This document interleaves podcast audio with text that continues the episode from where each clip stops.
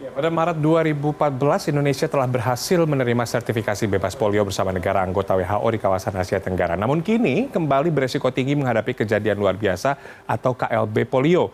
Meningkatnya resiko KLB ini muncul setelah ditemukan satu kasus polio tipe 2 yang menyerang anak berusia 7 tahun, tepatnya di Kabupaten Pidi Aceh. Dan diketahui penderita polio di Aceh ini belum menerima vaksinasi apa pun sehingga imunisasi dasar lengkap atau IDL tidak terpenuhi. Pasien dilaporkan mengalami gejala demam pada awal Oktober lalu dan keluhan ini dibarengi dengan kelemahan otot tubuh yang membuat tubuh pasien sulit bergerak. Sebenarnya masyarakat perlu tahu berapa uh, gejala atau beberapa gejala polio apa saja sih yang harus diwaspadai.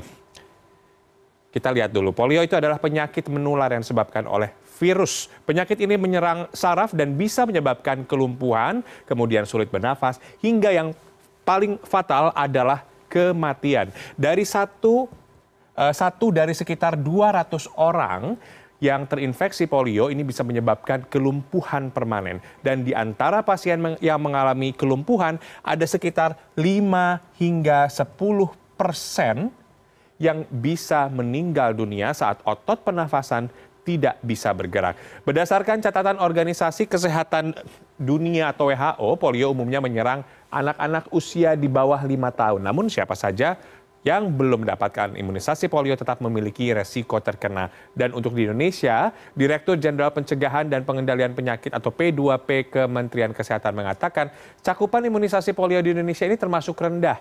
Di provinsi, uh, ada di 30 provinsi, dan 415 kabupaten kota saja. Untuk itu kebanyakan dari orang yang terinfeksi 90% tidak memiliki gejala sama sekali.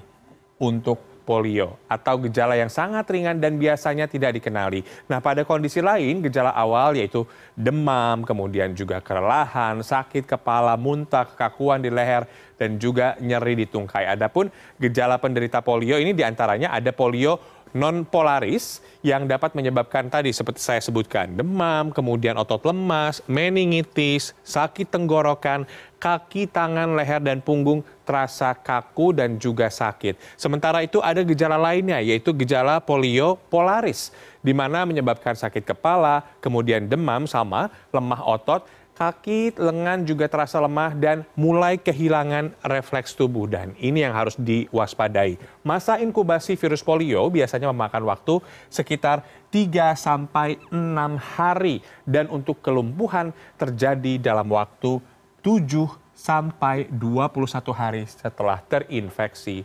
virus polio. Sindrom pasca polio adalah gejala yang uh, memengaruhi pasien selama bertahun-tahun setelah terinfeksi. Jadi polio ini tidak bisa hilang, akan terus berada di dalam tubuh kita. Si, uh, tubuh kita. Sindrom pasca polio ini menyebabkan sulit bernapas atau menelan, kemudian juga konsentrasi mulai hilang, lemah otot, depresi, gangguan tidur atau sleep apnea, kemudian kesulitan bernapas, mudah terasa lelah, dan masa otot tubuh mulai menurun sehingga beberapa bagian tubuh Anda akan mulai mengecil. Lalu untuk penyebarannya, seperti apa sih sebenarnya penyebaran polio ini? Pencegahannya gampang, tadi seperti sudah disebab, uh, disebutkan dalam dialog.